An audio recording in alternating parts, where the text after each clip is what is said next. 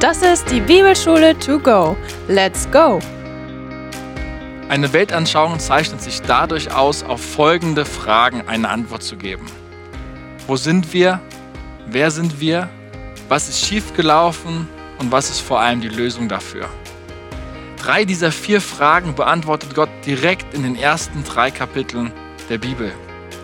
Wir schauen uns in dieser Einheit die Schöpfung Gottes an, die Menschen als Ebenbilder Gottes und auch was Sünde ist. Zuerst, das Alte Testament war die Bibel von Jesus.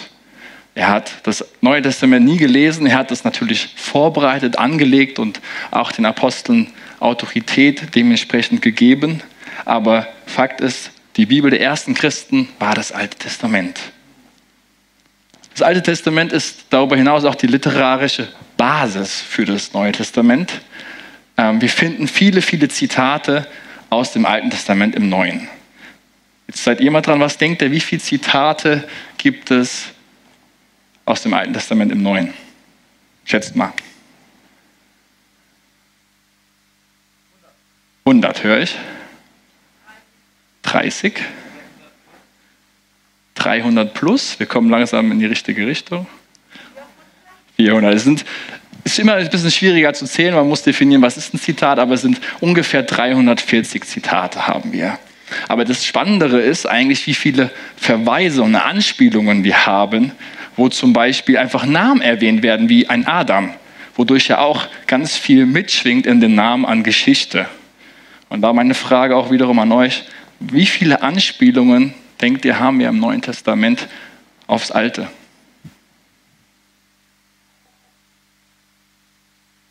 Als Tipp, die Zahl ist wesentlich höher als Zitate. 1000?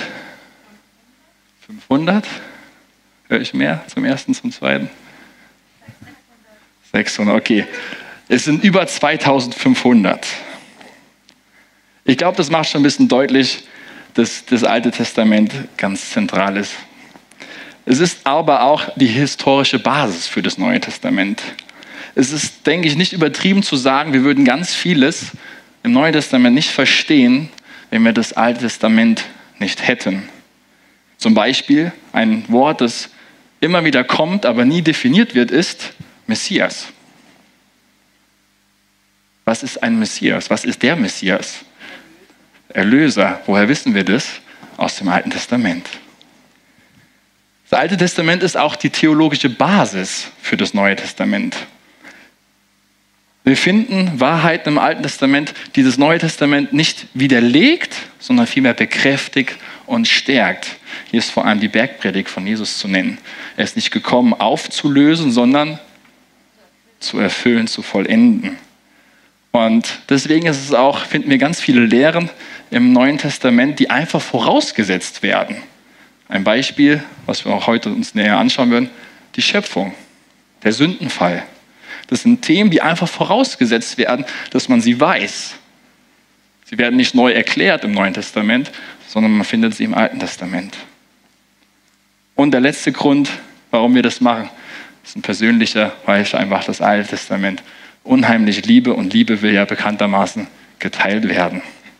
Meine, meine Beobachtung oder meine Erfahrung im Alten Testament ist die, wenn man das Alte Testament besser versteht, wenn man immer mehr stückweise hinzuholt an Wissen, an Erkenntnissen, dann verstehen wir auch mal besser, was das Neue Testament uns sagt, wer Jesus ist, wer wir sind und was Jesus für uns eigentlich getan hat.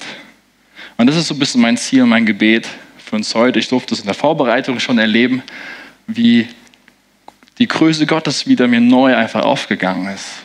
Und ich bin so ein Typ, wenn ich was lese und eine Erkenntnis habe, das hebt meine Leidenschaft, meine, meine Liebe zu Jesus unheimlich hoch.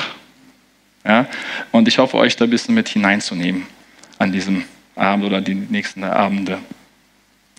Ähm, ich habe euch ein Bild mitgebracht, das habt ihr am Anfang auch schon gesehen. Ähm, sieben Verse betrachten wir ja jetzt an diesen sieben Abenden. Und ein, jeder dieser Verse, jeder dieser Abende könnt ihr euch als einen dieser Holzpfähle vorstellen. Wir kloppen jedes Mal an einem Abend so einen Holzpfahl in die Erde hinein. Und Und diese Holzpfähle sollen uns beim Studium, beim Lesen des Alten Testaments einfach Halt und Orientierung geben. Zu wissen, wo bin ich gerade? Was ist wichtig? Welche Epoche bin ich gerade? Was sollte ich beachten? Und wenn man das im Kopf hat, dann hilft es, das Alte Testament viel besser zu verstehen und vor allem auch mit Gewinn selbst zu lesen. Und wir betrachten sieben Fehle sozusagen, aber es gibt noch so viel mehr als sieben. Und wenn ihr ein bisschen länger auf der Reise einfach auch seid, dann mit der Bibel im Alten Testament werdet ihr merken, je mehr Fehler ihr reinbekommt, desto sicherer werdet ihr im Alten Testament euch zurechtfinden können. Und dann wird es langsam so, so, sozusagen zu einer Brücke, wo ihr sicher und gut durch, übers Wasser kommen könnt. Warum sieben Verse? Jesus hat das viel besser hingekriegt. Er hat das ganze Alte Testament, die Gesetze, die Propheten in zwei Versen zusammenfassen können. Er hat gesagt, liebe Gott und liebe deinen Nächsten wie dich selbst. Micha, Micha 6, Vers 8, hat es auf drei runterbrechen können, das Alte Testament. Er sagt, es ist dir gesagt, Mensch, was gut ist, was der Herr von dir fordert, nichts als Gottes Wort zu halten, Liebe zu üben und demütig vor deinem Gott zu sein. Mose hat es im Deuteronomium 10 auf fünf Aspekte runtergebrochen. Ich fasse die sinngemäß zusammen. Fürchte Gott, wandel mit ihm, liebe, diene und gehorche ihm. Wir finden aber noch so, so viele mehr Beispiele. Im Alten Testament zum Beispiel Mose und Josua fassen an wichtigen Eckpfeilern der Geschichte immer wieder, was bisher geschah, zusammen. Auch ganze Psalme fassen die Geschichte des Alten Testaments zusammen, zum Beispiel Psalm 105 und 106. Das bekannteste Beispiel finden wir eigentlich bei Jesus, denn er hat versucht, die ganze Geschichte des Alten Testaments anhand von einem Gleichnis zu erklären. Und das Gleichnis ist das Gleichnis von den bösen Weingärtnern. Das finden wir in Matthäus 21. Ist das präsent oder soll ich es nochmal nacherzählen? Wisst ihr, welches ich meine?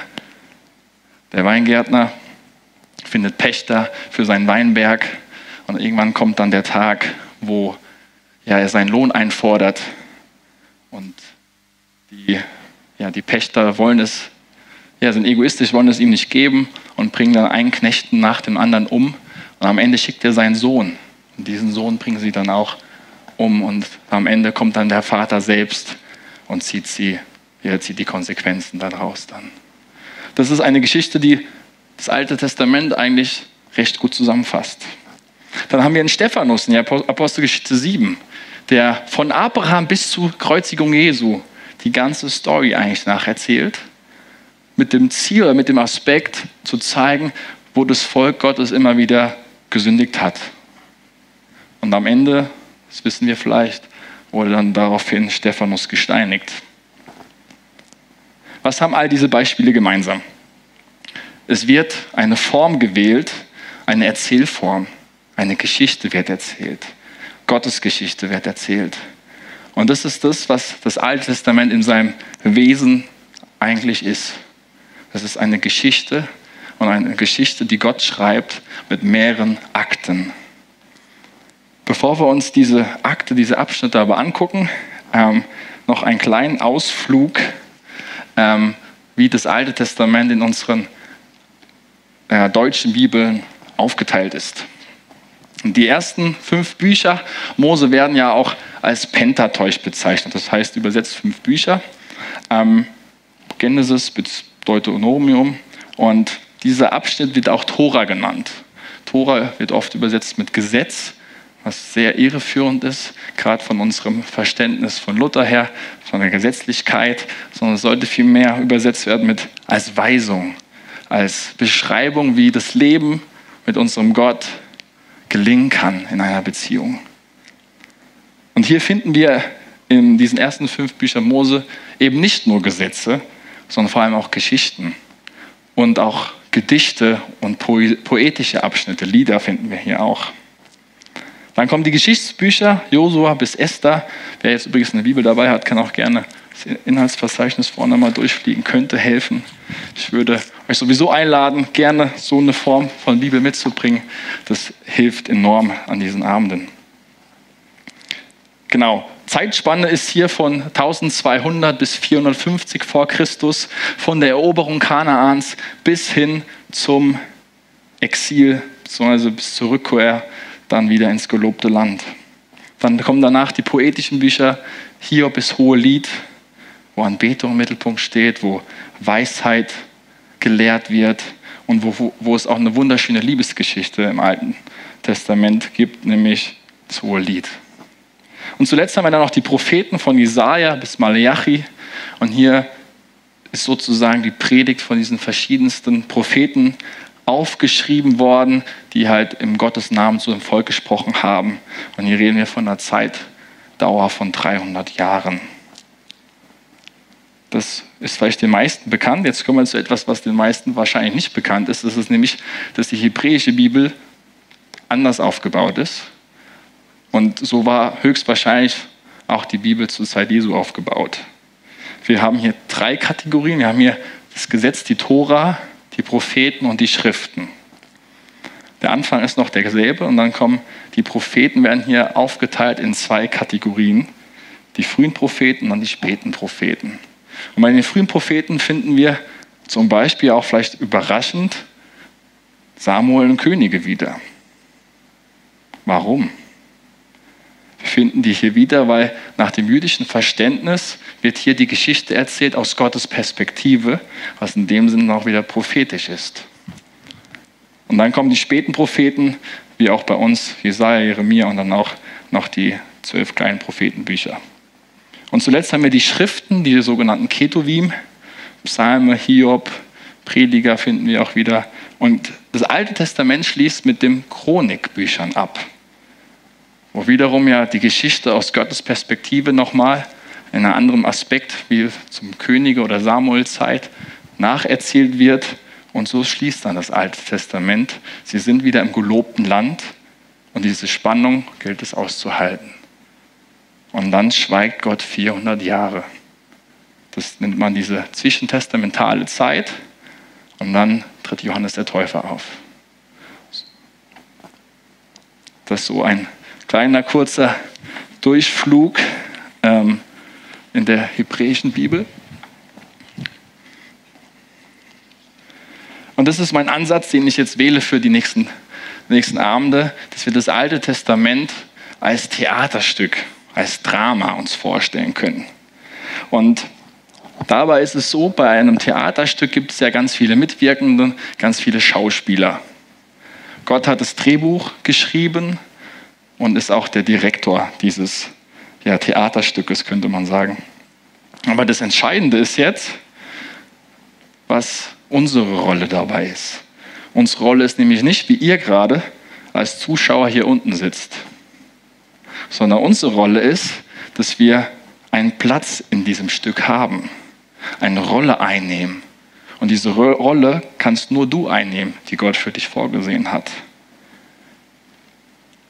Und wie bei den meisten Theaterstücken ist es auch so, dass es ja mehrere Abschnitte gibt, mehrere Akte. Und so ist es beim Alten Testament ebenso. Und diese, diese Akte, die habe ich euch mal hingeschrieben, wie man ja, das unter anderem auffassen könnte.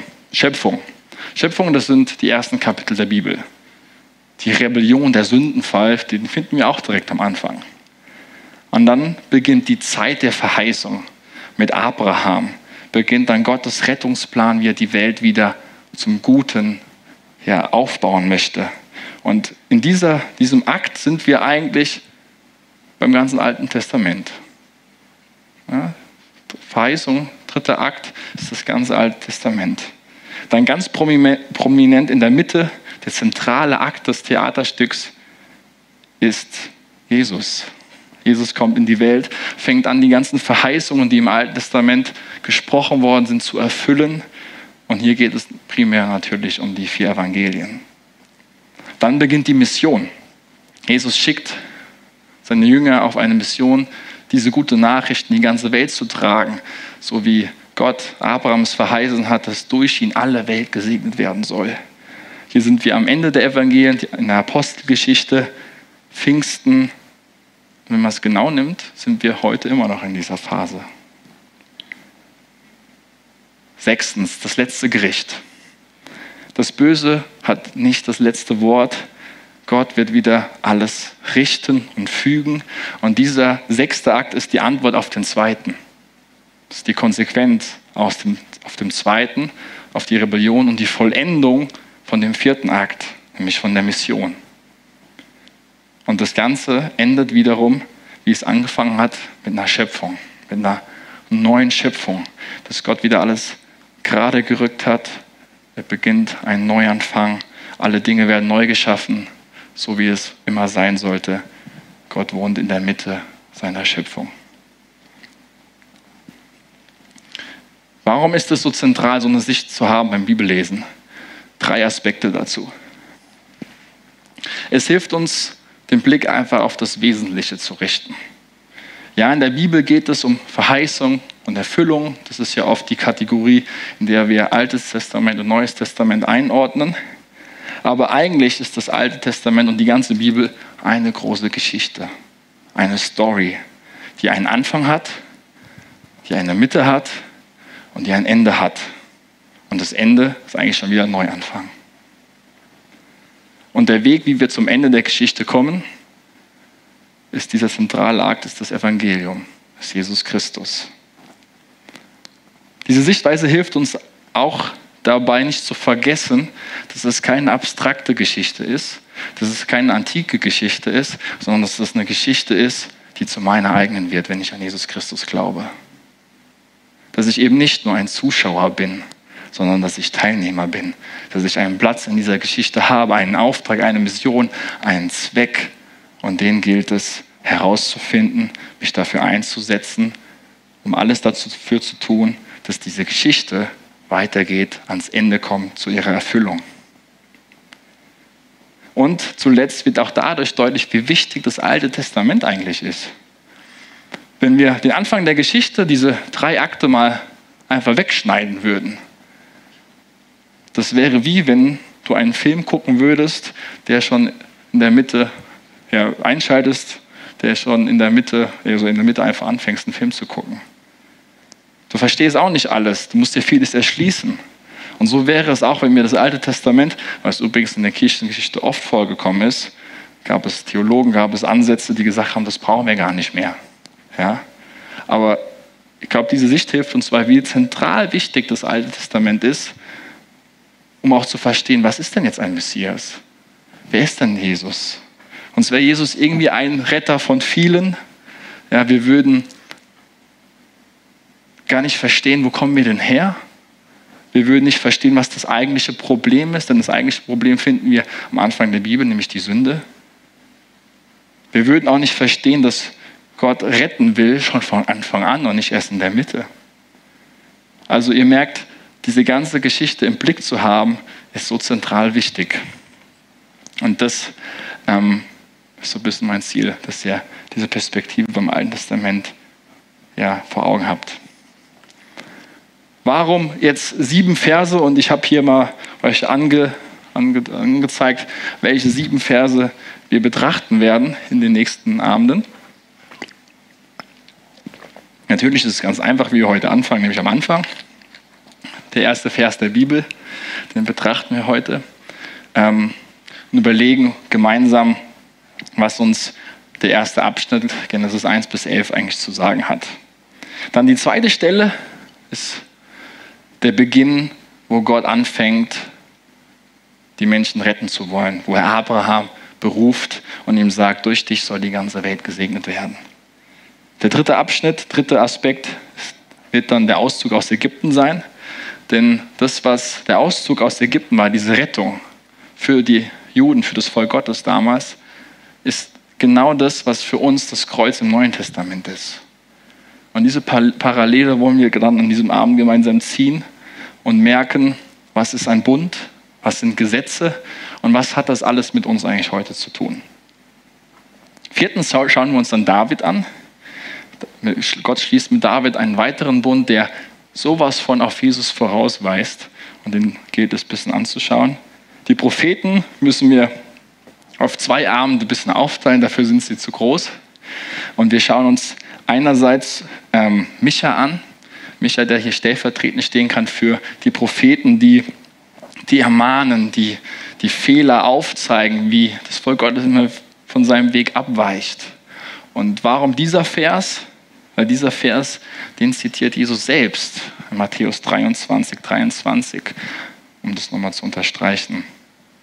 Andererseits haben die Propheten ja nicht nur Negatives zu sagen, sondern sie haben auch eine frohe Botschaft zu verkünden.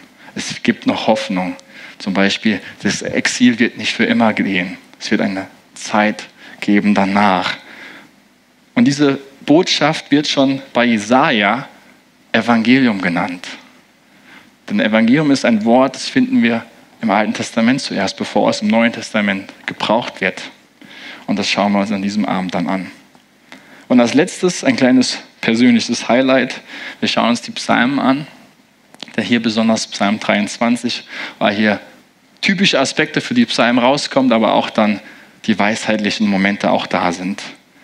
Und meiner Erfahrung nach ist das Psalmbuch das Buch, was am häufigsten von uns Christen im Alten Testament gelesen wird. Ich weiß nicht, wie es euch geht. Ich lese zum Beispiel jeden Tag einen Psalm. Ähm, genau, und da geht es auch mal ein bisschen tiefer zu gehen. Jetzt können wir erstmal kurz durchschnaufen. Habt ihr zu diesem Ansatz, zum weiteren Vorgehen, zu diesen sieben Abenden erstmal grundsätzliche Fragen, bevor wir zum ersten Hauptthema jetzt kommen?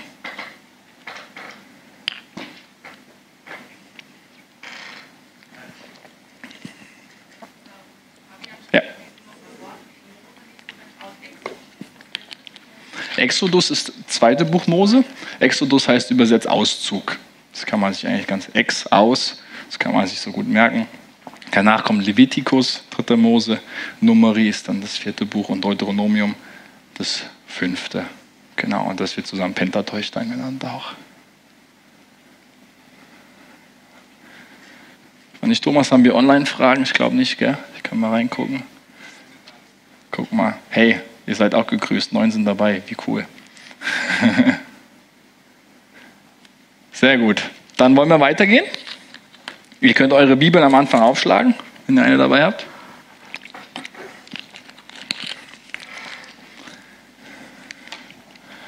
Ja, guck mal. Ich lese den vorerst mal vor. Bereshit bara Elohim et hashemayim ve'et haaretz. Am Anfang schuf Gott Himmel und Erde. Ihr könnt es auch gerne mal versuchen zu lesen. Ich habe es auch extra in Umschrift angegeben. Also Hebräisch liest man ja von rechts nach links, aber hier könnt ihr von links nach rechts lesen. Bereshit bara Elohim et Hashemayim ve'et haaretz. Am Anfang schuf Gott Himmel und Erde. Also das erste Wort ist Bereshit, am Anfang. Und bei den Juden heißt auch das Buch Genesis Bereshit, der Anfang. Das ist der Titel des, des ersten Buches. Und übersetzt Bereshit ins, ins Griechische heißt Genesis, Ursprung, Anfang. Und so fasst dieser Buchtitel eigentlich schon den ersten Vers inhaltlich zusammen. Am Anfang Bereshit, Genesis. Am Anfang steht die Schöpfung. Und wie wir auch schon in diesem geilen Überblick gesehen haben, die Bibel endet auch mit einer Schöpfung. Anfang und Ende sind schon ganz klar. Sind Ähnlichkeiten, da gibt es eine Kontinuität, aber auch ein paar Änderungen. Und dazwischen passiert natürlich eine ganze Menge. Und der Mittelpunkt davon ist Jesus Christus, der alle Dinge im Himmel und Erde geschaffen hat und wiederherstellen wird.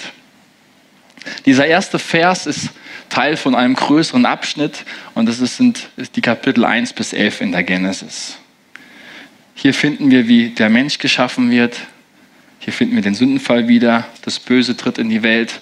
Die Folgen und die Konsequenzen werden davon beschrieben. Und diese gucken wir uns heute ein bisschen genauer an.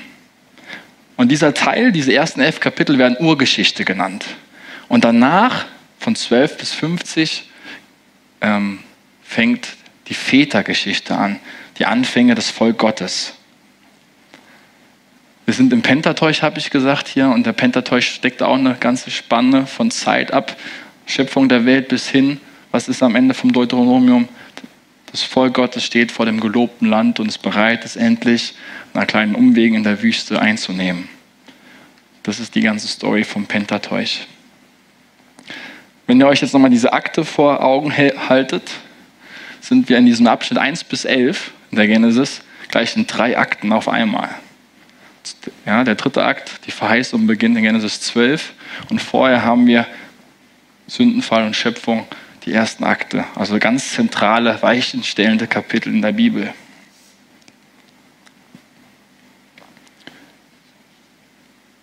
Wir wollen die Geschichte kennen, in der wir uns selbst befinden.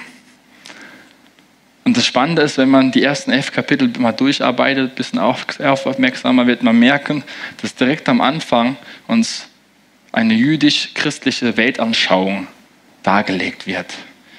Und eine Weltanschauung, was ist eine Weltanschauung? Eine Weltanschauung ist die Art und Weise, wie wir Dinge wahrnehmen und sie deuten. Man kann sie so ein bisschen wie eine Brille vergleichen. Ja? Wie du die Welt wahrnimmst. Du schaust durch ja, Vorkenntnisse, Voraussetzungen, die du unbewusst hast oder auch ganz bewusst gewählt hast. Und das Spannende ist, jeder von euch hat eine eigene Weltanschauung, ob sie jetzt reflektiert ist oder nicht. Und darin spielt auch unsere eigene Kultur, unsere Gesellschaft eine ganz entscheidende große Rolle. Wer mal im Ausland von euch war, wird das bestimmt gemerkt haben, dass im Ausland, in einer anderen Kultur, man merkt, hey, die Leute machen das ein bisschen anders. Das wusste ich gar nicht. Oder warum machen die das so? Und da stellt man manchmal so ein bisschen fest, was seine eigene Weltanschauung ist und auch was es für Unterschiede gibt. Und eine Weltanschauung muss immer vier folgende Fragen beantworten können. Wo sind wir? Wer sind wir? Was ist schiefgelaufen? Und was ist die Lösung dafür? Ich werde es nochmal weiter runterbrechen. Wo sind wir? Was ist denn die physische Welt? Woher stamm, stammt sie? Oder ist die Welt einfach schon immer da? Wie ist diese Welt entstanden? Gibt es einen Sinn? Was ist der Zweck? Also die Warum-Frage kommt ja auf. Wer sind wir? Zweite Frage. Was bedeutet es, Mensch zu sein? Das ist eine hochphilosophische Frage. Sind wir einfach genauso wie alle anderen Tieren oder unterscheidet uns irgendetwas von den Tieren? Macht uns etwas besonders? Sind wir einzigartig oder sind wir wie alle anderen Tiere auch? Hat es eine Bedeutung, warum wir Menschen gerade die Obersten der Nahrungskette sind? Oder ist es belanglos? Ist es was Gutes oder ist es was Schlechtes? Was ist schiefgelaufen? Die dritte Frage. Jeder Mensch hat so ein, eigentlich ein Gespür, und das ist, wenn ihr im Gespräch auch mit anderen Kulturen, Nationen auch seid, dass es eigentlich nicht so die Welt ist, wie sie sein sollte. Irgendwas ist schiefgelaufen. Und da gibt es in den verschiedensten Philosophien und Religionen auch verschiedene Antwortmöglichkeiten. Wir leben also, das können wir, glaube ich, in dieser Corona-Zeit nochmal besonders festhalten, in einer ganz chaotischen, kaputten Welt. Und trotz großem Fortschritt gibt es auch immer wieder Bereiche, die Welt immer viel schlimmer und düsterer wird. Warum ist das so? Was ist der Grund dafür, dass alles immer schlimmer wird? Und die letzte Frage, was ist die Lösung dafür? Was ist die Lösung dieses Problems? Denn wir glauben instinktiv daran, dass wir Dinge wieder herstellen können, dass sie wieder gut werden können, dass wir Dinge besser machen können. Uns gibt es ja auch den ganzen Fortschritt, den technischen, wissenschaftlichen nicht. Und es gibt dafür natürlich viele Lösungsansätze, viele philosophische Ansätze, politische Ansätze, ja, naturwissenschaftliche Ansätze. Jeder meint, eine Lösung anbieten zu können. Aber wer hat recht davon? Gibt es irgendetwas, gibt es einen Weg aus diesem Dilemma heraus? Gibt es Rettung? Gibt es Hoffnung? Das sind alles Fragen, die eine Weltanschauung beantwortet. Und ich weiß nicht, ob ihr diese Fragen euch schon mal gestellt habt. Und das Schöne ist, das Christentum hat auch Antworten darauf. Und das Besondere daran ist, dass jede Religion darauf, jede Weltanschauung, jede Ideologie auf diese Fragen Antworten gibt. Egal, ob es jetzt ein Muslim ist, ob es ein Jude ist oder ein säkularer Atheist, Jeder beantwortet diese Fragen in seiner Weltanschauung. Und wir als Christen beantworten diese Fragen auf der Basis beider Testamente, dem Alten und dem Neuen Testament. Und da bin ich so dankbar, Gott ist so genial, weil er wartet nicht lange und beantwortet drei der vier Fragen, die ihr hier seht, direkt in den ersten Kapiteln. Die Antwort auf die dritte Frage ist ein bisschen ausführlicher, die finden wir in den Kapiteln 4 bis 11 der Genesis wieder. Aber die Antwort auf die vierte Frage, was ist die Lösung, die finden wir schon angelegt in Genesis 12 und auch schon ein bisschen vorher, aber dazu dann nächste Woche mehr. Das heißt, Gott beantwortet die wesentlichen Fragen einer Weltanschauung, wer wir sind, was schiefgelaufen ist, wie Rettung möglich ist, direkt am Anfang. Man kann es so sagen, so habe ich es mir vorgestellt, direkt am Anfang gibt Gott eine ganz exklusive Zusammenfassung von seinem ganzen dicken Buch. In den ersten Kapiteln fasst er alles für uns zusammen, was wir wissen müssen, um dann gut da durchzukommen. Zum Beispiel, wo sind wir? Die Antwort ist, wir sind in Gottes Schöpfung. Das ist das Setting. Wer sind wir Menschen? Wir sind in Beziehung zu Gott geschaffen. Ich spreche das ganz kurz runter, wir schauen das gleich noch intensiver an. Was ist das Problem? Das Problem ist das Böse, ist die Sünde, ist der Tod. Und was ist die Lösung? Das ist die Verheißung der Rettung durch Israel und dann durch den Messias, durch Jesus. Das ist natürlich jetzt sehr runtergebrochen. Ja? Und wenn man, wenn wir dann gleich tiefer gehen und auch ihr schon Erfahrung habt im Alten Testament, werdet ihr natürlich merken, dass es noch viel mehr Details gibt, viel komplexer und viel mehr Feinheiten ist. Aber das ist so der grobe Rahmen, in dem wir uns bewegen. Und jetzt wollen wir uns die Zeit nehmen, diese vier Fragen anhand von den ersten Kapiteln der Bibel ein bisschen durchzuarbeiten. Ich habe euch ein Bild mitgebracht und ihr könnt es mal, ich weiß nicht, wie gut es jetzt hier ist, drei Bilder. Was kommen für Gefühle in euch hoch, wenn ihr solche Bilder seht? Versucht mal sie zu beschreiben, eure Gefühle, wenn ihr sowas seht.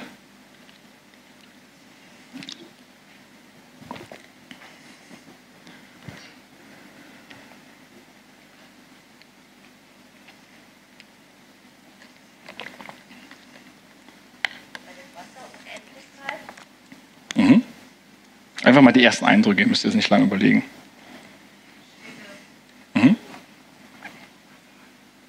Stille, genau, für den Livestream, Stille, Ruhe. Was war nochmal deins?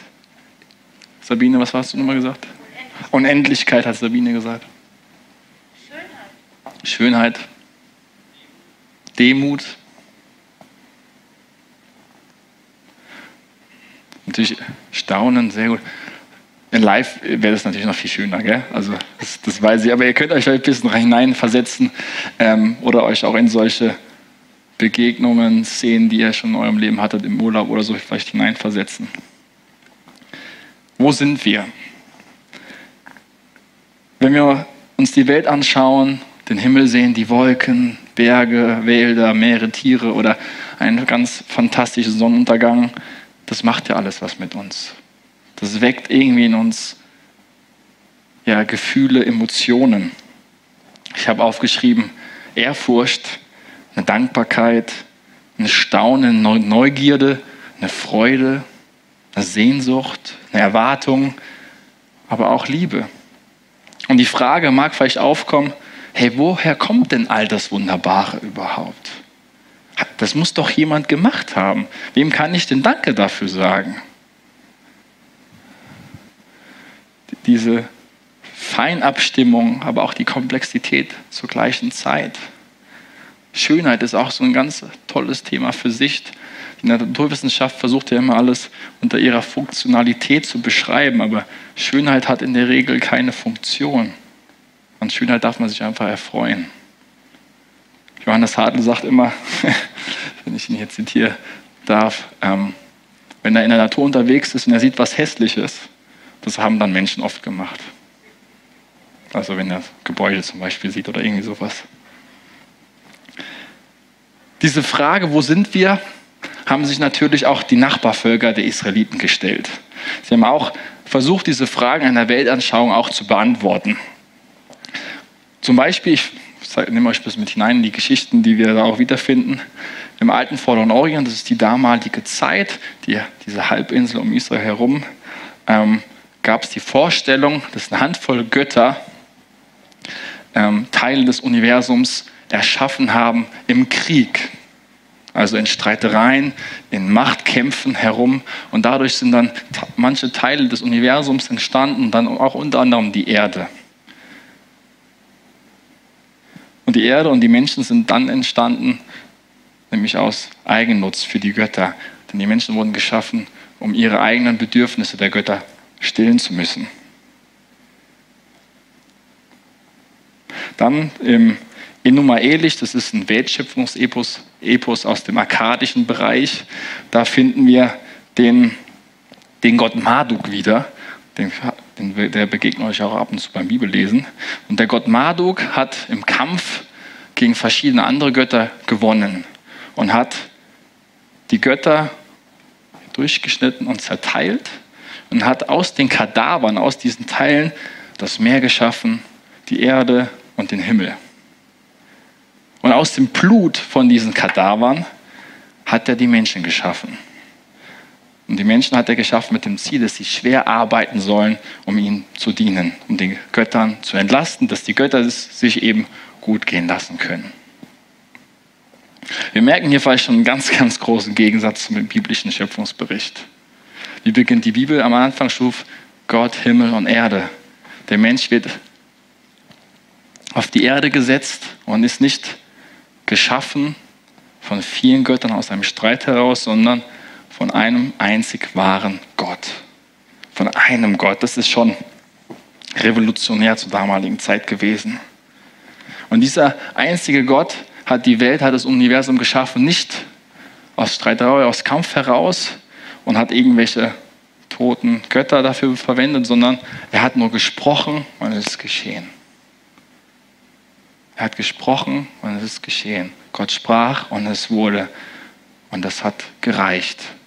Gott hat keine Zusammenarbeit mit irgendjemand anderem gebraucht oder war angewiesen auf irgendjemanden. Und so ist dieser erste Satz am Anfang schuf Gott Himmel und Erde eine Kampfansage. Eine Kampfansage gegen jeglichen Vielgötterglaube, gegen den Polytheismus, gegen ja, den Polytheismus der damaligen Zeit. Damals war es üblich, dass Sonne, Mond, Sterne, verschiedenste Planeten verehrt wurden als Götter. Ihnen wurden ganz bestimmte Namen äh, gegeben. Sie hatten Kräfte, die es gilt zu beachten und auch zu berücksichtigen. Und was macht Gott in der Bibel? Sonne, Mond und Sterne sind einfach nur Lampen, die da sind, um die Erde zu beleuchten. Sie bekommen keinen besonderen Namen, sie werden einfach als Sonne, Mond und Sterne beschrieben.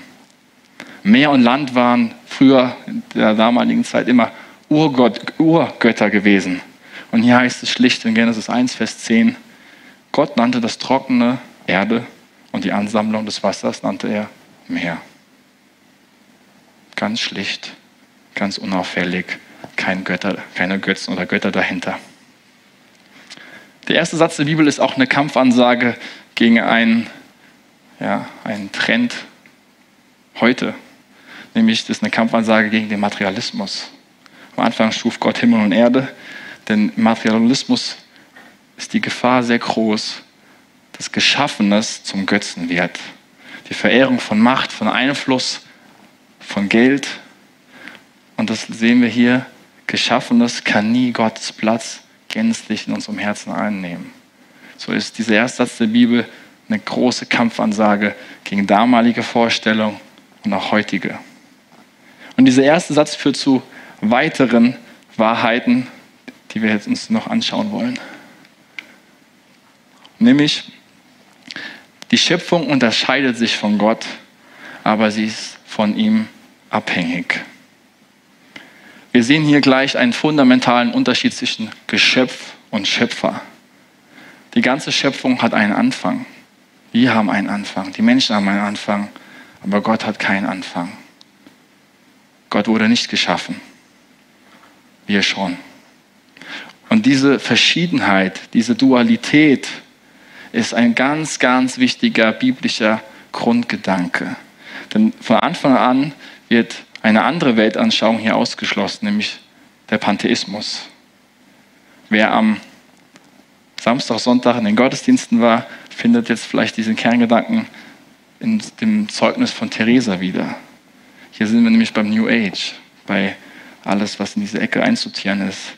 Denn nach dem Pantheismus ähm, ja, ist, ist die Vorstellung, ist es so, dass Gott mit dem Kosmos, mit allem, was wir wiederfinden, untrennbar verbunden ist, dass sie eins sind, dass sie verschmolzen sind, dass alles zusammengenommen in der Natur Gott ist sozusagen. Und da sagt Gott hier, nein, nein, nein, nein. Ich bin nicht eins mit der Schöpfung. Ich bin anders, ich bin größer, aber ich, sie ist abhängig von mir. Sie ist abhängig von mir. Da musste ich an Avatar denken, an den Film. Ähm, da wird ja so ein, ein Ökosystem. Also wer, wer, kennt den Film? Kennen, kennen die, die meisten Avatar?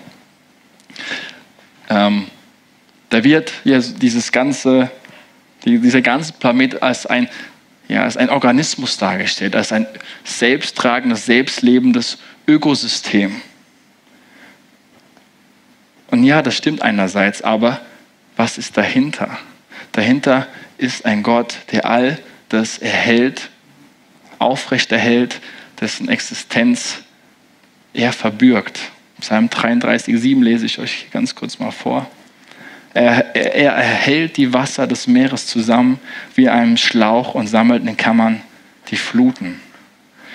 Die ganzen Naturgesetze sind nur Gesetze, sind nur Regelmäßigkeiten, weil Gott sie erhält.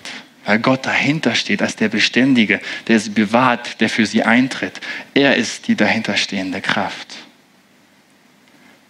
Es geht natürlich nicht zu leugnen, dass Gottes Schöpfung ja auch enorme Fähigkeiten hat, nämlich ja, sich anzupassen, sich zu erneuern, sich zu erholen, eine Balance zu finden. Aber wie gesagt, dahinter ist ein Gott, der beständig diese ganzen Funktionssysteme hält und sich dafür verbürgt. Eine weitere Wahrheit ist, die Schöpfung ist gut. Diesen Satz finden wir nicht nur sechsmal in den ersten, im ersten Kapitel der Bibel. Es war gut, sondern am siebten Tag heißt es sogar, es war sehr gut. Und so fasst Gott seine ganze Schöpfung zusammen. Es war sehr gut. Und das hat weiterreichende Folgen, nämlich die gute Schöpfung offenbart uns den guten Gott. Im alten Vorderen Orient haben wir schon gehört, ist die Welt erschaffen aus einem Krieg heraus zwischen den Göttern. Aber in der biblischen Offenbarung steht ein einziger lebendiger Gott dahinter. Und deshalb bezeugt die ganze Schöpfung die Existenz, die Macht und die Größe dieses Gottes. Sein Charakter wird wiedergespiegelt. Der Schöpfer, die Schöpfung offenbart uns Aspekte, Teile des Schöpfers, auch wenn er nicht Teil davon ist könnt ihr so euch vorstellen, wie wir auch etwas über Beethoven lernen, wenn wir was von ihm hören. Beethoven ist nicht eins mit seiner Musik, aber Aspekte sind in dieser Musik enthalten. Oder ein Rembrandt. Seine Gemälde sind weltbekannt, zum Beispiel das vom verlorenen Sohn. Wir sehen was vom Rembrandt in diesem Bild, aber er ist nicht das Bild. Und so könnt ihr euch das auch vorstellen, diesen Vergleich ziehen. Gottes Schöpfung hat eine lebendige Stimme, die Gott bezeugt und ihn verkündet. Und ich habe hier zwei ganz prägnante Verse rausgesucht, dass die Himmel nämlich seine Herrlichkeit und seine Gerechtigkeit verkünden. Also sie haben eine Stimme. Ja, Psalm 19, 1 Vers 5 heißt es, die Himmel erzählen die Ehre Gottes und die Feste verkündigt seine Hände Werk. Ein Tag sagt dem anderen und eine Nacht tut's kund der anderen ohne Sprache, ohne Worte. Unhörbar ist ihre Stimme. Ihr Schlaf geht aus in allen Lande und ihre Reden bis an die Enden der Welt. Er hat die Sonne, er hat der Sonne ein Zelt am Himmel gemacht. Auch ein Paulus greift diesen Aspekt im Römerbrief direkt am Anfang auf, Römer 1, Vers 20. Seit der Erschaffung der Welt sind seine Werke ein sichtbarer Hinweis auf ihn, den unsichtbaren Gott, auf seine ewige Macht und sein göttliches Wesen. Die Menschen haben also keine Entschuldigung.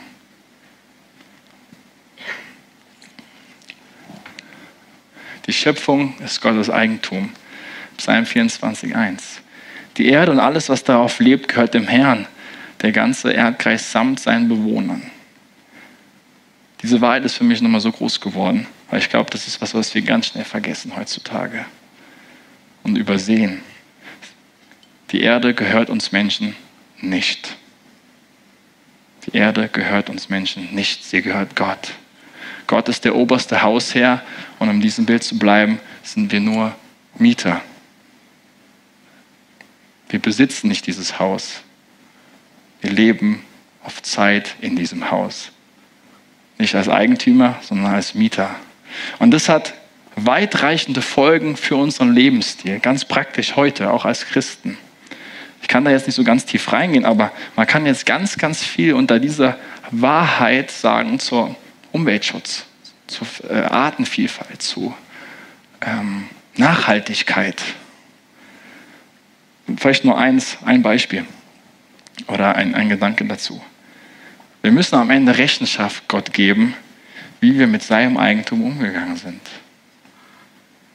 Wenn wir sagen, wir, Gott, wir lieben Gott und gehen mit seinem Eigentum so um, wie wir es vielleicht oft tun, was sagt es uns? Lieben wir deinen Gott wirklich?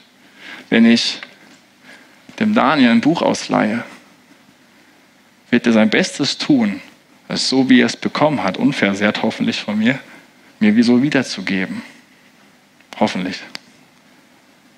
Wenn Daniel schon so umgeht mit einem Buch, was ihm nicht gehört, wie viel mehr sollten wir dann mit Gottes Schöpfung gut, verantwortungsvoll, respektvoll umgehen? Eben weil es nicht unser Eigentum ist, sondern, jetzt kommt das entscheidende Wort, es ist Geschenk und Gabe.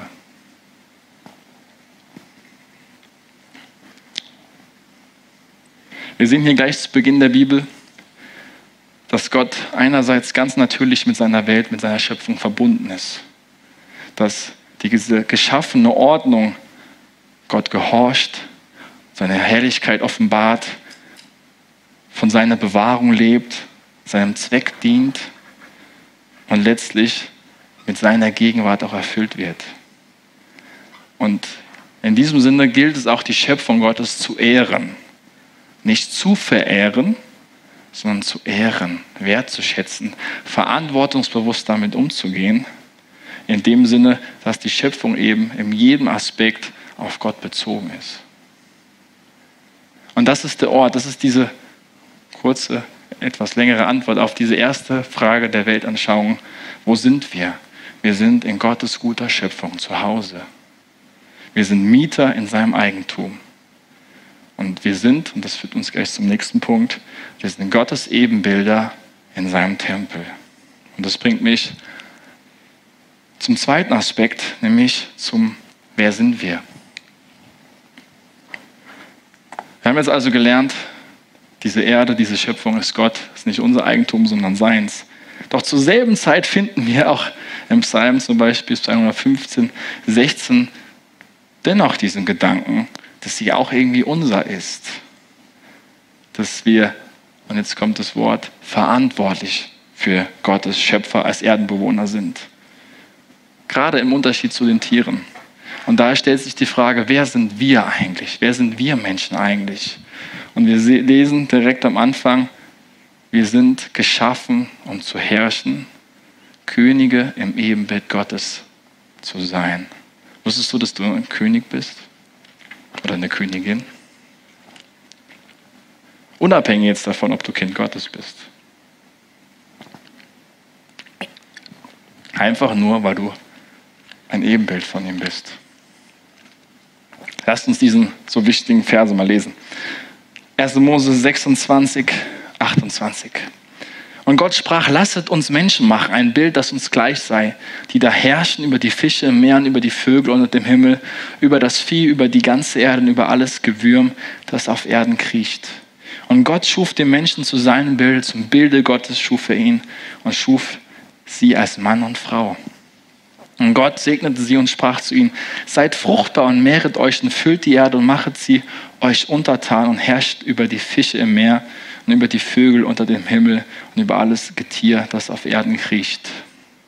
So, ich musste ja Luther nehmen. Das ist so schön, Luther sprach hier. Wir finden hier im Vers 26 diesen, die Intention, warum uns Gott geschaffen hat. Nämlich, um über den Rest der Schöpfung zu herrschen. Und dann, Vers 27, heißt es, dass wir in seinem Bilde geschaffen sind. Und diese Ebenbildlichkeit soll uns gerade für diese erste Aufgabe, nämlich zu herrschen, ausrüsten, zurüsten. Gottes Ebenbild zu sein und zu herrschen ist nicht dasselbe, aber es ist aufeinander bezogen. Gottes Ebenbildlichkeit befähigt uns, diesen Auftrag zu erfüllen, nämlich über die Welt zu herrschen. Dieser, dieses Wort Ebenbilder Gottes, da steckt da schon ganz viel drin. Nämlich, wir wurden nicht geschaffen, um unabhängig von Gott zu leben, sondern Ebenbilder Gottes. Also wir haben eine Beziehung zu ihm. Etwas Geschaffenes kann nie die Verbindung zu seinem Schöpfer verlieren. Es ist irgendwie immer auf ihn bezogen. Und es macht auch deutlich, Ebenbilder Gottes zu sein, wem wir gehören. Wie wir gelernt haben, die Schöpfung ist Eigentum Gottes, so lernen wir auch hier, wir gehören uns nicht selber. Wir gehören Gott. Wir sind Gott gegenüber verantwortlich. Ebenbild Gottes hat zwei wesentliche Aspekte und ich kann nur auf einen heute ein bisschen detaillierter eingehen, nämlich einmal bedeutet es Ebenbild Gottes zu sein, sein Repräsentant in der Welt zu sein und der andere Aspekt ist, ihm ähnlich zu sein, ihn wiederzuspiegeln. Und in den ersten Kapiteln sehen wir der Bibel eher diesen ersten Aspekt, Repräsentant zu sein und dann im weiteren Verlauf den zweiten und den zweiten, da gibt es ganz, ganz viele Theologen, die ganz verschiedene tolle Sachen dazu sagen und es auch nicht eindeutig ist, worin jetzt ähm, dieses Ähnlichsein besteht. Deswegen schiebe ich das heute leider etwas zur Seite und konzentriere mich auf den ersten. Geschaffen im Ebenbild Gottes. Das ist ein so fundamentaler christlicher Gedanke, denn dadurch schwingt mit, dass wir Menschen alle gleichwertig sind, gleich sind. Und hier ist zugleich, finden wir auch den Bezug zur Würde des Menschen. Die Würde des Menschen, die heute in aller Munde ist, die wir auch in unserem Grundgesetz verankert sehen, Menschenrechte, das alles ist ein Erbe eigentlich der Bibel. Der ersten Wahrheiten in, im Wort Gottes. Und das ist ein Alleinstellungsmerkmal von uns Christen.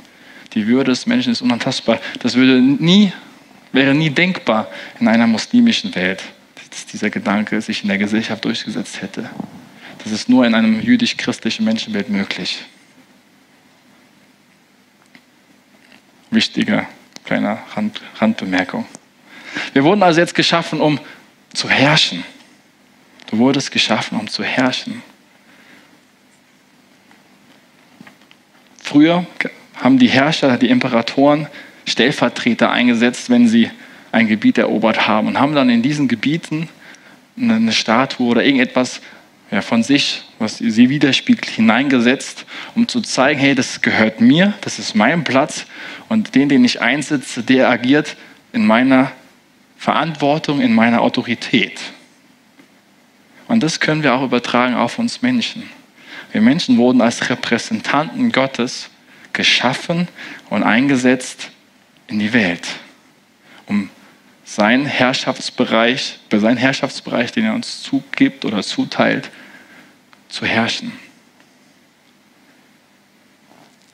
Jetzt ist die Frage, wie herrscht Gott? Psalm 145, den könnt ihr gerne mal zu Hause lesen. Dafür haben wir jetzt nicht die Zeit, aber der spricht davon, dass Gott als gnädiger, barmherziger, gütiger, großzügiger, bewahrender, beschützender König für alle zur gleichen Zeit regiert. So regiert Gott. Und ich denke, wir merken hier direkt, dass wir so nicht als Menschen diese Welt regieren. Das, ich denke, unsere, unsere Rolle war nie dafür gedacht, dass wir ausnutzen, dass wir missbrauchen, dass wir verschwenden, dass wir zerstören. Das ist die selbstsüchtige Herrschaft unseres Egos. Und das, das spiegelt nicht Gottes Wesen wieder, so wie es gedacht war. Adam gibt im, direkt am Anfang im zweiten Kapitel den Tieren den Namen.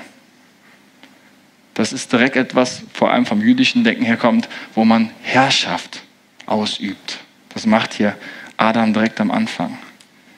Und er übt Herrschaft im Sinne von Genesis 2 aus, zu erhalten, zu gestalten, zu arbeiten, zu hegen und zu pflegen. Das ist unser Auftrag, den nennen wir in der Theologie auch Kulturauftrag. Das ist ein Auftrag, der uns allen Menschen gleich gegeben ist. Die Erde muss uns und unseren Bedürfnissen dienen. Ja, vorausgesetzt, wir wissen, wie wir zu herrschen haben, nämlich auf eine Art und Weise, die Gott dient, die ihn widerspiegelt, und in dem Sinn, dass wir uns um seine Schöpfung auch kümmern. Sein Geben und ein Nehmen. Wir haben diesen Auftrag. Und dieser Auftrag wird noch ja, weiter ausgeführt, nämlich wir sind gesetzt, um dieses, um zu dienen. Priester im Dienste der Schöpfung zu sein. Und dieser Punkt gibt sich eigentlich schon aus dem vorherigen, nämlich, dass Gott uns Menschen, Genesis 2,15 heißt es, uns in diesen Garten gesetzt hat, um ihn zu bebauen und zu bewahren. Zu bebauen und zu bewahren. Also da ist direkt der Gedanke der heutigen Arbeit, der Berufswelt da. Ja? Menschliche Herrschaft über die Schöpfung soll ein menschlicher Dienst für die Schöpfung sein. Und wie sieht jetzt solche dienende Leiterschaft aus? Da machen wir, können wir einen kleinen Ausflug ins Neue Testament machen, zu dem perfekten Vorbild, dem perfekten Menschen, dem Sohn Gottes. Wie hat Jesus gedient? Johannes 13. Er, der Herr war, der Gott selbst war, hat sich die Hände dreckig gemacht und hat die Füße seiner Jünger gewaschen. Jesus, der eigentliche König dieser Welt, hat gezeigt, wie er herrscht. Als Diener. Und dieses Bild, dass wir Könige sind als Diener der Schöpfung, das füllt diesen Aspekt, dass, wie wir dienen, wie wir herrschen sollen. Diese Worte dienen und bewahren ähm, sind Worte, die dem Priestertum zugehörig sind im Alten Testament. Diese Worte finden wir ganz oft im Levitikus, also im dritten Buch Mose wieder, wo es um die Aufgaben eines Priesters geht, nämlich Gott im Tempel zu dienen und alle seine Gesetze zu bewahren. Das heißt, wir haben eine königliche Rolle, aber wir haben auch eine priesterliche Rolle der Schöpfung gegenüber, nämlich in Autorität zu herrschen, aber auch verantwortlich zu dienen. Gott setzt uns Menschen als seine Ebenbilder in diese Schöpfung hinein.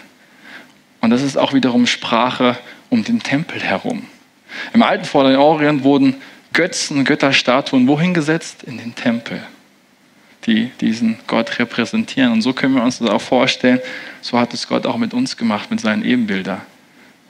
Gott hat uns Menschen als seine Ebenbilder in seinen Tempel, in seine Schöpfung gesetzt, um gemeinsam dort mit ihm zu wohnen und ihm zu begegnen.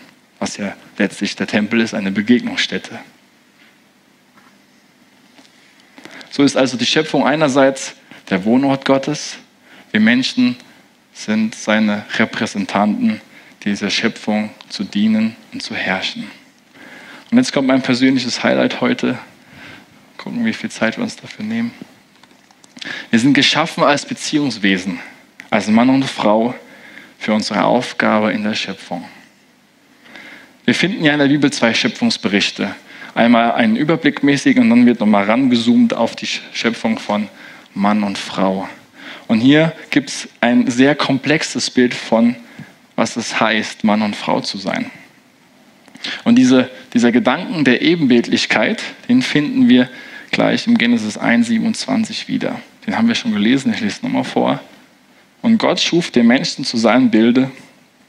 Zum Bilde Gottes schuf er ihn und schuf sie als Mann und Frau. Hier finden wir einen Parallelismus. Ich weiß nicht, ob ihr wisst, was das ist. Parallelismus ist im Hebräisch ein ganz wichtiges Stilmittel in der Sprache. Wir finden ja in diesem Vers hier, ich kann es euch nochmal, gibt es auch, glaube ich, ein paar, ähm, gibt es ja drei, drei Teile dieses Verses. Ja, seht ihr diese drei Teile? Ja, drei Aspekte. Und ein Parallelismus bedeutet, dass alle drei Teile aufeinander bezogen sind. Dass bestimmte Wahrheiten im nächsten Teil irgendwie konkretisiert werden, weitergedacht werden oder auch in manchen Stellen, vor allem dann in dem Psalm, auch gegenübergestellt werden. Und diesen Parallelismus haben wir hier auch, dass auf dieses Aufeinander bezogen sein, dass Gott hier uns zeigt, dass Gott uns als Menschen schuf. Dann wird nochmal dargestellt zum Bilder, es wird nochmal umgedreht, hier ist die Verbindung. Und dann kommt am Ende noch dieser Aspekt hinzu, wie hat er uns geschaffen, nämlich als Mann und Frau. Habt ihr es verstanden, wie es sich fortsetzt? Nickt mal, wenn ihr es verstanden habt. Gut.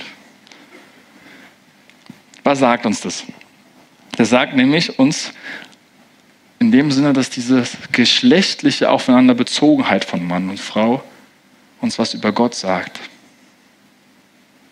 Dem Gott uns als Mann und Frau geschaffen hat, diese Tatsache spiegelt irgendwie etwas bei Gottes Wesen wider, weil wir ja seine Ebenbilder sind. Seid ihr soweit bei mir? Ja? Okay, ich gehe mal weiter. Und ich könnte nachher noch fragen. Nämlich Mann und Frau zu sein, ist einfach nicht nur diese Fähigkeit, sich fortzupflanzen, weil das haben ja die Tiere auch, sondern vielmehr ist die Sexualität ein Teil davon, was es bedeutet, Ebenbild Gottes zu sein. Sexualität ist ein Teil davon, was es bedeutet, Ebenbild Gottes zu sein. Das sagt der Vers hier. Das sagt nicht, das sagt der Vers. Und ich meine jetzt nicht, dass Gott ein Geschlecht hat. Das, das meine ich nicht und das sage ich auch nicht. Aber was meine ich? Ich meine, eine persönliche Beziehung zu haben, ist ein ganz entscheidender, wesentlicher Aspekt des Herzens Gottes. Gott hat uns ja als Beziehungsmenschen geschaffen. Und Sexualität ist ja auch ein wichtiger Bestandteil einer persönlichen Beziehung zwischen Mann und Frau im Kontext der Ehe. Genesis 2 ist übrigens Kontext Ehe, aber das wäre ein anderes Thema für sich. In der Ehe auch in der Sexualität kommen sich ja zwei Menschen so nah, wie es in anderen Kontexten gar nicht möglich ist. Und ich rede jetzt nicht nur vom körperlichen Aspekt, sondern auch vom geistlichen und seelischen. Allumfassend. So nah können sich zwei Menschen nicht kommen, wie wenn sie verheiratet sind. Und solch eine Beziehung ist natürlich geprägt von Intimität, von Hingabe, von einer sich schenkenden Sehnsucht, von Liebe. Und das sind alles Aspekte, die wir auch in Gottes Herzen wiederfinden. Er sehnt sich auch nach dir, nach dieser Intimität, nach dieser Hingabe gegenseitig, nach einem solchen, nach einer solchen Nähe, nicht nur körperlich, sondern ganzheitlich. Und deswegen hat uns Gott auch so geschaffen, als Mann und Frau, weil das etwas über sein Herz, über seine Natur auch aussagt. Nickt mal, wenn ihr es verstanden habt. Sonst muss ich noch mal tiefer. Gut. Das heißt, diese Sexualität ist ja daraufhin angelegt, dass wir uns geschlechtlich gesehen einander ergänzen, Mann und Frau. Und so brauchen wir auch Ergänzung, nämlich von unserem Schöpfer. So wie sich Mann und Frau ergänzen, sexuell, so will Gott uns auch ganzheitlich, geistlich ergänzen. Alleine sind wir nicht genug.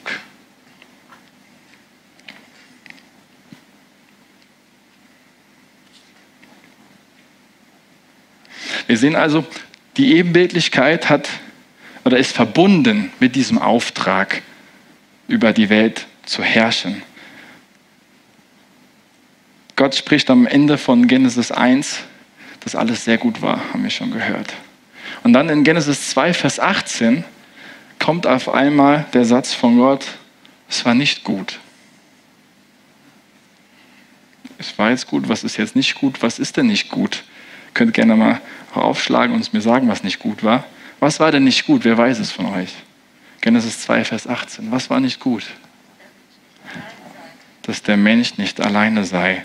Das war nicht gut. Und hierbei geht es jetzt nicht nur darum, um ein emotionales Alleine sein, sondern Gott spricht jetzt hier auch nicht nur ein psychologisches Problem an, sondern vielmehr ein schöpferisches.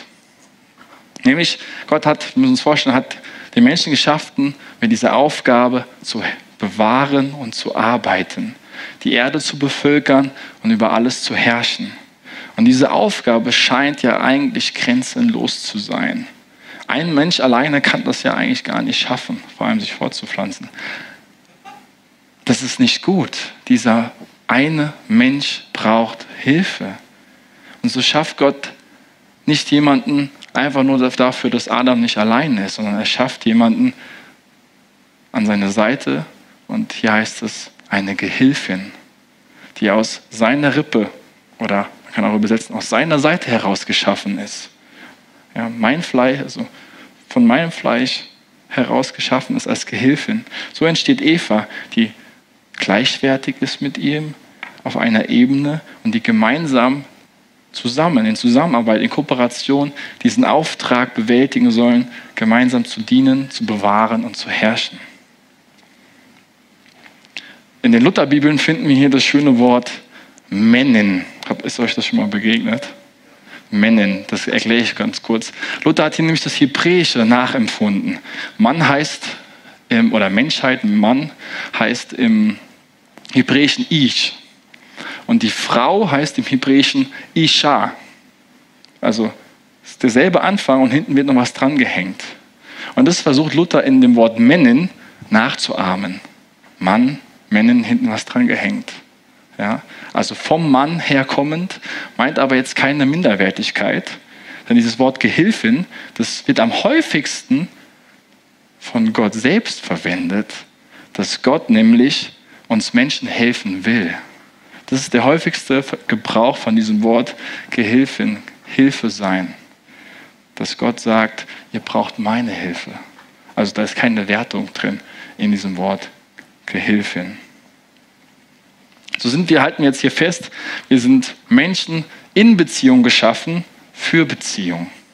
Wir haben einen Auftrag und das erfordert, dass Mann und Frau zusammenarbeiten in Kooperation und nicht nur auf der biologischen Ebene, um Kinder zu zeugen, sondern nur gemeinsam als Mann und Frau gefestigt in ihrer Identität können sie diesen Auftrag vollenden und dieses Mandat über die Schöpfung wirklich ausüben. Was ist schiefgelaufen? Die Welt ist nicht so, wie sie sein sollte, haben wir schon gesagt. Sünde trat in das Leben, das finden wir im Sündenfall in Genesis 3 wieder. Rebellion und Ungehorsam der Menschen brachte das. Und diese Erzählung von 3 bis 11 der Genesis zeigt uns mindestens oder wenigstens drei Dinge über die Sünde, die die Bibel dann immer wieder aufgreift im weiteren Verlauf. Und der erste Bereich ist, dass Sünde hat jeden Bereich unseres menschlichen Daseins infiziert. Gott hat uns nämlich geschaffen als physisches Wesen. Also wir sind Geschöpfe, wir haben einen Körper in einer Körper, körperlichen Welt, einer physischen Welt. Wir wurden als geistliches Wesen geschaffen. Wir haben eine einzigartige, intime Beziehung zu unserem Schöpfer oder sollten sie zumindest haben. Wir wurden als rationale, als geistige Wesen geschaffen. Wir haben die Fähigkeit zu kommunizieren. Wir können reden. Wir haben das Gewissen, die Erinnerung, Gefühle und auch einen Willen. Und wir wurden auch als soziale Wesen geschaffen, als Mann und Frau, das haben wir gerade schon betrachtet. Und diese Dimension der Gemeinschaft spiegelt Gottes Herz wider und zeigt sich dann auch in allen anderen Beziehungen. Und diese vier Dimensionen, wie wir ja, zu verstehen sind als Menschen, die sind nicht gegeneinander auszuspielen, sie sind nicht voneinander zu trennen, sondern sie gehören zusammen und gemeinsam bilden sie unsere Persönlichkeit. Spannend ist jetzt, dass im Sündenfall alle vier Dimensionen vorkommen. Und das zeigt, dass Sünde auf allen Dimensionen auch in diese Welt eingetreten ist in uns. Ihr könnt gerne mit mir lesen oder aufschlagen, Genesis 3, 1 bis 6. Die Schlange war listiger als alle Tiere auf dem Felde, die Gott der Herr gemacht hatte, und sprach zu der Frau, Ja, sollte Gott gesagt haben, ihr sollt nicht essen von allen Bäumen im Garten? Da sprach die Frau zu der Schlange, wir essen von den Früchten der Bäume im Garten. Aber von den Früchten des Baumes mitten im Garten hat Gott gesagt, esset nicht davon, rührt sie auch nicht an, dass ihr nicht sterbet. Da sprach die Schlange zur Frau, ihr werdet keineswegs des Todes sterben, sondern Gott weiß, an dem Tag, da ihr davon essen werdet, esst, werden eure Augen aufgetan, ihr werdet sein wie Gott und wissen, was gut und böse ist. Und die Frau sah, dass von dem Baum, und die Frau sah, dass von dem Baum gut zu essen wäre und dass er eine Lust für die Augen wäre und verlockend, weil er klug machte. Und sie nahm von seiner Frucht und aß und gab ihrem Mann, der bei ihr war, auch davon und er aß. Der geistliche Aspekt. Ach, guck mal, sorry, ich habe nicht weitergeklickt. Der geistliche Aspekt. Eva beginnt die Wahrhaftigkeit und die Güte Gottes anzuzweifeln. Ihr Vertrauen und der Gehorsam, der ja der Kern der Beziehung zu Gott ist, ist gestört. Die geistige, rationale Ebene. Eva betrachtet die Frucht, sieht sie, nimmt sie wahr und er erscheint ihr, dass sie gut ist zu essen. Sie nimmt sie wahr, sie erkennt, dass es klug wäre, sie zu essen, heißt es in Vers 6 hier. All diese Fähigkeiten, die Eva hier gebraucht auf der kognitiven Ebene, sind gute Eigenschaften. Das sind Gaben Gottes. Die sind nicht schlecht. Aber Eva hat demnach kein Problem mit ihrem Gehirn, sondern sie gebraucht es in eine Richtung, die falsch ist, nämlich Gott ungehorsam zu werden. Das Problem ist also nicht ihre Vernunft, sondern das Problem ist der Ungehorsam. Physisch, die Frucht wird gegessen. Übrigens Frucht, nicht Apfel. Frucht steht hier. Ja, oft wird das ja als Apfel irgendwie beschrieben. Sie nutzt ihre Hände, ihren Mund, um dann den Aus, diesen, diesen Ungehorsam auszuüben. Also das ist dieser physische Aspekt. Und dann der soziale Aspekt. Hier kommen die Männer da durch Adam auch nicht so gut weg. Sie teilt das mit ihrem Mann, der bei ihr war, erfahren wir hier. Adam hört also diese ganze Unterhaltung, aber tut nichts dagegen.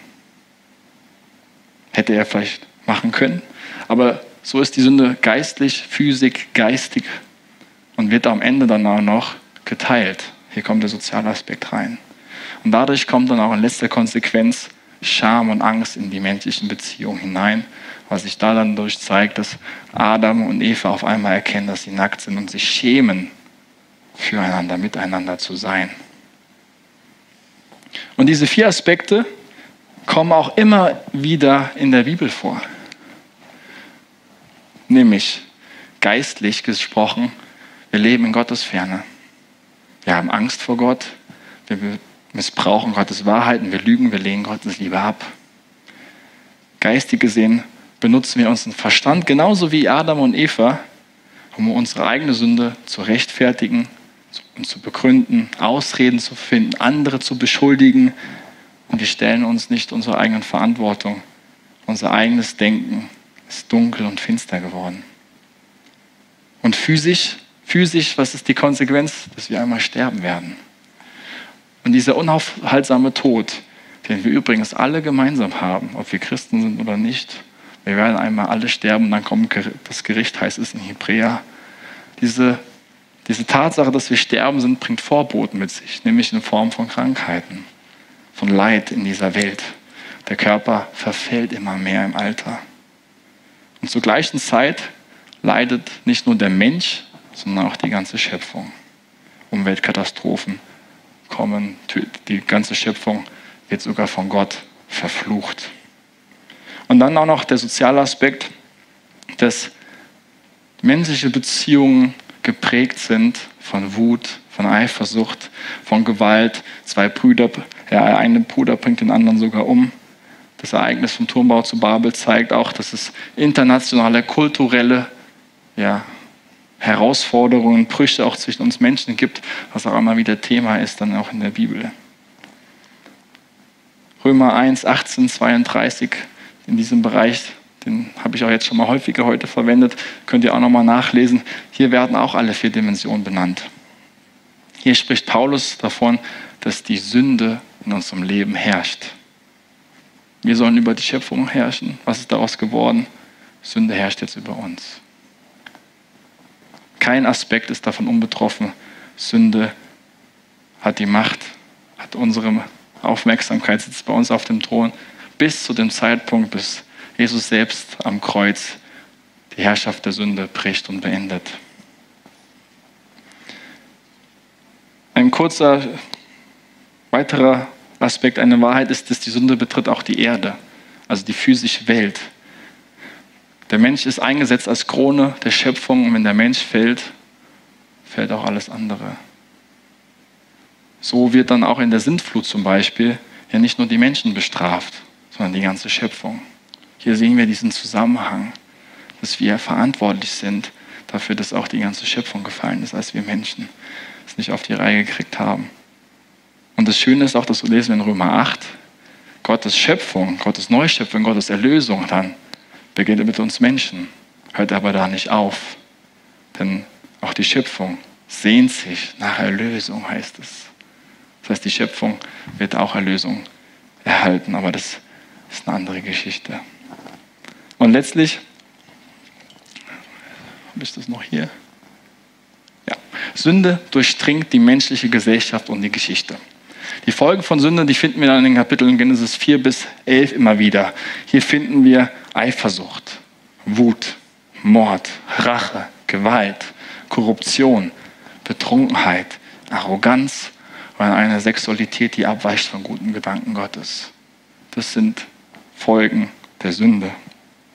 Und hier finden wir zwei Pole wieder. Einerseits breitet sich Sünde horizontal immer mehr in der Gesellschaft aus. Aber zugleich spitzt die Sünde auch vertikal zwischen den Generationen immer mehr zu. Unsere Menschheitsgeschichte ist eigentlich eine Geschichte der Sünde, könnte man auch zusammenfassen. Sünde wird immer mehr zu einer Kraft, zu einer Macht, die nicht nur etwas mit dem Individuum selbst zu tun hat, sondern immer größere Kreise zieht. Man kann auch von einer kollektiven Sünde sprechen. Strukturelle Sünden, was meine ich damit? Menschenhandel zum Beispiel sind strukturelle Probleme, sind strukturelle Sünden. Ausnutzung, Ausbeutung von Armen ist auch eine kollektive Sünde, die gemeinschaftliches Problem hat oder ist. So finden wir dann auch im Alten Testament die Tatsache wieder, dass eine Generation schlimmer ist eigentlich als die andere. Dass sie immer böser wird. Das ist, der eine setzt doch dem anderen einen obendrauf. Und die Propheten tadeln das. Nicht nur den Einzelnen, den König, der ja als Repräsentant für das Volk steht, sondern sie tadeln auch diese kollektiven Sünden des Volk Gottes. Dass das Volk Gottes verloren ist, dass es verdorben ist, dass es korrupt ist. Und zum Beispiel Jesaja, der greift eine von diesen Themen auf, wo er die Ungerechtigkeit im Volk Gottes tadelt und nicht gut heißt und sagt, ihr habt da echt ein grundsätzliches strukturelles Problem in, unter euch. Und da sagt er Jesaja 10, 1 bis 2. Wehe denen, die Gesetze verabschieden, um andere ins Unglück zu stürzen und Verordnungen erlassen, um andere zu unterdrücken. Sie betrügen die Armen und Schwachen meines Volkes um ihr Recht. Kaltblütig beugten sie Witwen und hilflose Waisen aus. Auch dann in den Königbüchern finden wir, dass der eine König nach dem anderen immer schlimmer wird und das Böse zunimmt, ausgenommen mal Hiskia und Josia. Bis dann ein Maß erreicht ist, wo Gott ja, sagt, das ist genug, der Geduldsfaden ist gerissen und sie ins Exil schickt. Ein Maß ist nun voll.